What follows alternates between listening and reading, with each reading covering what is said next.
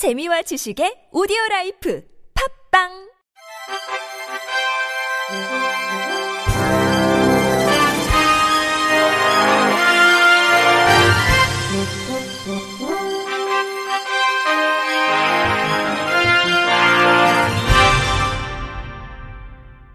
청취자 여러분 안녕하십니까? 4월 21일 수요일 KBRC 뉴스입니다.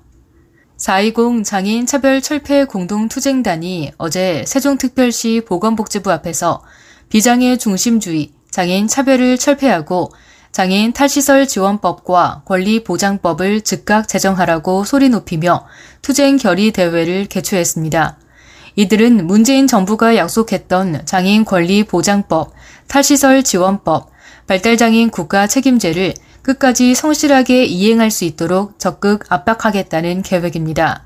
장애인 권리 보장법 제정에 대해서는 지역사회 물리적, 정치적 환경 변화, 대중교통, 특별교통수단 등 모든 교통수단 이용을 자유권으로 보장, 의사소통, 정보 접근, 편의시설 등의 자유로운 접근과 이용 보장, 장애인의 정치 참여가 권리로 보장되는 정치활동 환경의 변화 등을 촉구했습니다.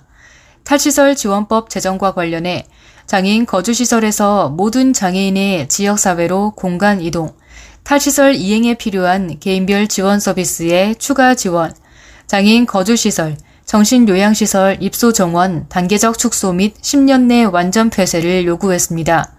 또 비장애 중심주의 철폐를 위해 권리중심 중증장애인 맞춤형 공공일자리 만개 쟁취 및 제도화, 중증장애인 최저임금 적용 제외 폐지, 장애인 의무 고용 강화, 중증장애인 권리 맞춤형 동료 지원 사업으로 노동 권리 보장, 노동 능력주의 교육 철폐를 위해 학령기 장애인 지역사회 통합 교육 권리 강화, 장애인 평생 교육의 권리 보장, 장애인 고등 교육의 권리 보장, 장애인 생애 주기별 맞춤형 교육 권리 보장 등을 주문했습니다.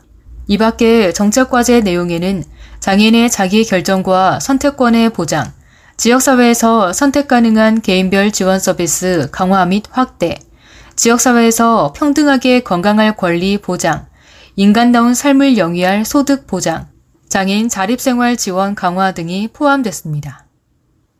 코로나19로 힘겨운 시기에 맞은 제41회 장애인의 날 기념식이 어제 오후 육산빌딩 그랜드 볼룸에서 같은 길을 걷다, 같이 길을 찾다라는 슬로건 아래 열렸습니다. 같은 길을 걷다, 같이 길을 찾다는 코로나19 시대에 장애인과 비장애인 모두가 어려움을 함께 헤쳐나가기 위해 노력해왔고, 앞으로 우리에게 놓인 난관을 슬기롭게 해결할 수 있는 방법을 함께 찾아가자는 의미를 담고 있습니다.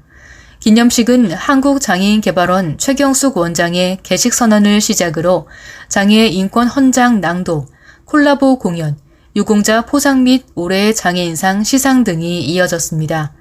시상식에서는 변호사로서 자폐성 장애인 권익 보호에 앞장선 김용직 한국자폐인 사랑협회장이 국민훈장 모란장, 장애 당사자로서 장애인 사회 참여 및 인식 개선에 기여한 정권 사회복지법인 무지개 동산 대표이사가 국민훈장 목련장, 장애 당사자로서 참정권 보장 및 이동권 확보에 힘을 기울인 박선하 경북 지체장애인 협회장이 국민훈장 성류장을 각각 수상했습니다.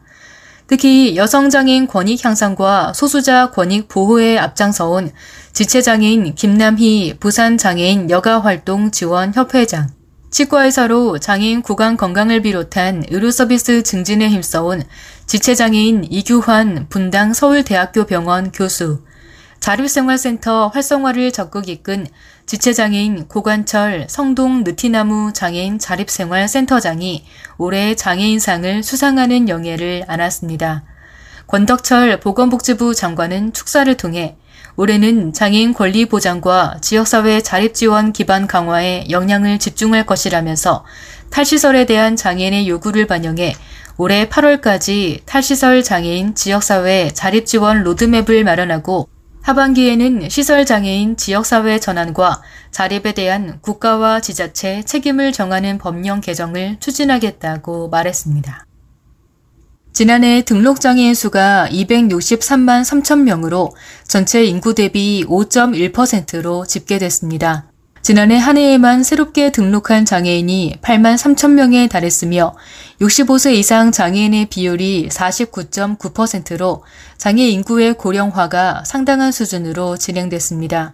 15개 장애 유형을 분석한 결과 지체, 청각, 시각, 뇌변변 순으로 높았고 가장 낮은 유형은 안면, 심장, 뇌전증 장애 순으로 나타났습니다.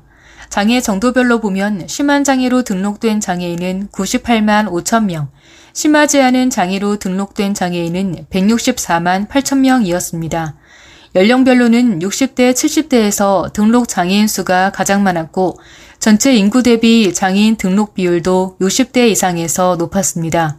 지역별로는 경기도 등록 장애인 수가 57만 명으로 가장 많았고 세종이 12,000명으로 가장 적은 것으로 조사됐습니다.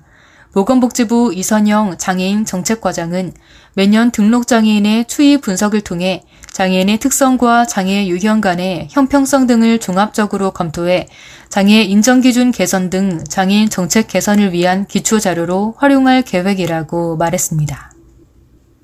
서울시가 중증장애인 4명을 경력 경쟁 채용 시험으로 채용한다고 밝혔습니다. 상수도 사업본부, 시민건강구, 광진구, 서초구 등 4개 기관에서 전산 7급, 수의 7급, 전산 9급, 통신기술 9급 각각 1명을 선발합니다. 채용 분야는 상수도 요금 관리 시스템 운영, 동물 보호 및 복지 관리, 정보 시스템 구축 운영, 방송통신시설 운영 관리 등입니다. 이번 시험은 장애인 고용 촉진 및 직업재활법에 따라 중증장애인에 해당하는 경우 응시할 수 있습니다. 응시 원서는 5월 3일부터 10일까지 8일간 서울시 인터넷 원서 접수 센터에서 접수 가능합니다. 오는 6월 18일 서류 전형 합격자가 확정되면 7월 2일 면접 시험을 거쳐 7월 16일 최종 합격자를 발표합니다. 국회 문화체육관광위원회 소속 국민의힘 김예지 의원이 고용정보원을 통해 확보한 장애인 구직급여 신청 현황을 분석한 결과 코로나가 본격적으로 유행하기 시작한 지난해 2월부터 올해 1월까지 34,188명의 장애인이 구직급여를 신청해 3,146억 원을 지급한 것으로 드러났습니다. 이는 전년 대비 같은 기간보다 신청 인원은 2천여 명, 지급액은 560억가량 늘어난 수치입니다. 구직급여는 고용보험에 가입한 근로자가 실직한 경우에 지급하는 수당으로 통상 실업급여로 불리고 있으며 장애인 근로자의 구직급여 신청 현황이 공개된 것은 이번이 처음입니다.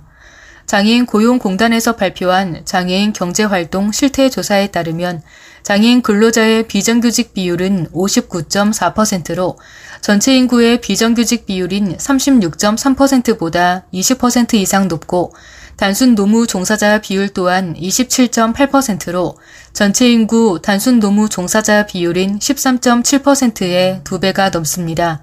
이러한 문제에 대해 전문가들은 디지털화, 언택트화 같은 산업구조 변화가 제조업과 단순 노무에 종사하고 있는 장애인에게 큰 위협으로 다가올 수 있다면서 기업의 경영 위기 상황에서 다수의 비정규직 장애인이 쉬운 정리해고 대상이 되는 것도 큰 문제라고 지적했습니다.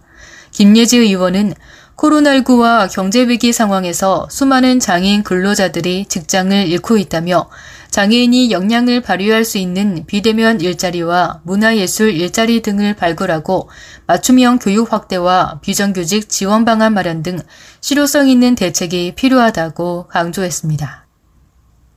끝으로 날씨입니다. 내일은 전국이 대체로 흐리고 구름이 많아 오늘보다 낮 기온이 1, 2도 낮아지겠으나 내륙에서는 25도 이상으로 오르는 곳이 많겠습니다. 아침 최저 기온은 서울 15도 등 11도에서 16도, 낮 최고 기온은 서울 27도 등 19도에서 28도로 예보됐습니다. 미세먼지 농도는 서울, 경기 남부는 나쁨, 그 밖의 권역은 보통 수준을 보이겠습니다. 인천, 경기 북부, 충청권, 대구는 오전에 일시적으로 나쁨 수준일 것으로 예상됩니다. 이상으로 4월 21일 수요일 KBRC 뉴스를 마칩니다. 지금까지 제작의 이창훈, 진행의 홍가연이었습니다. 고맙습니다. KBRC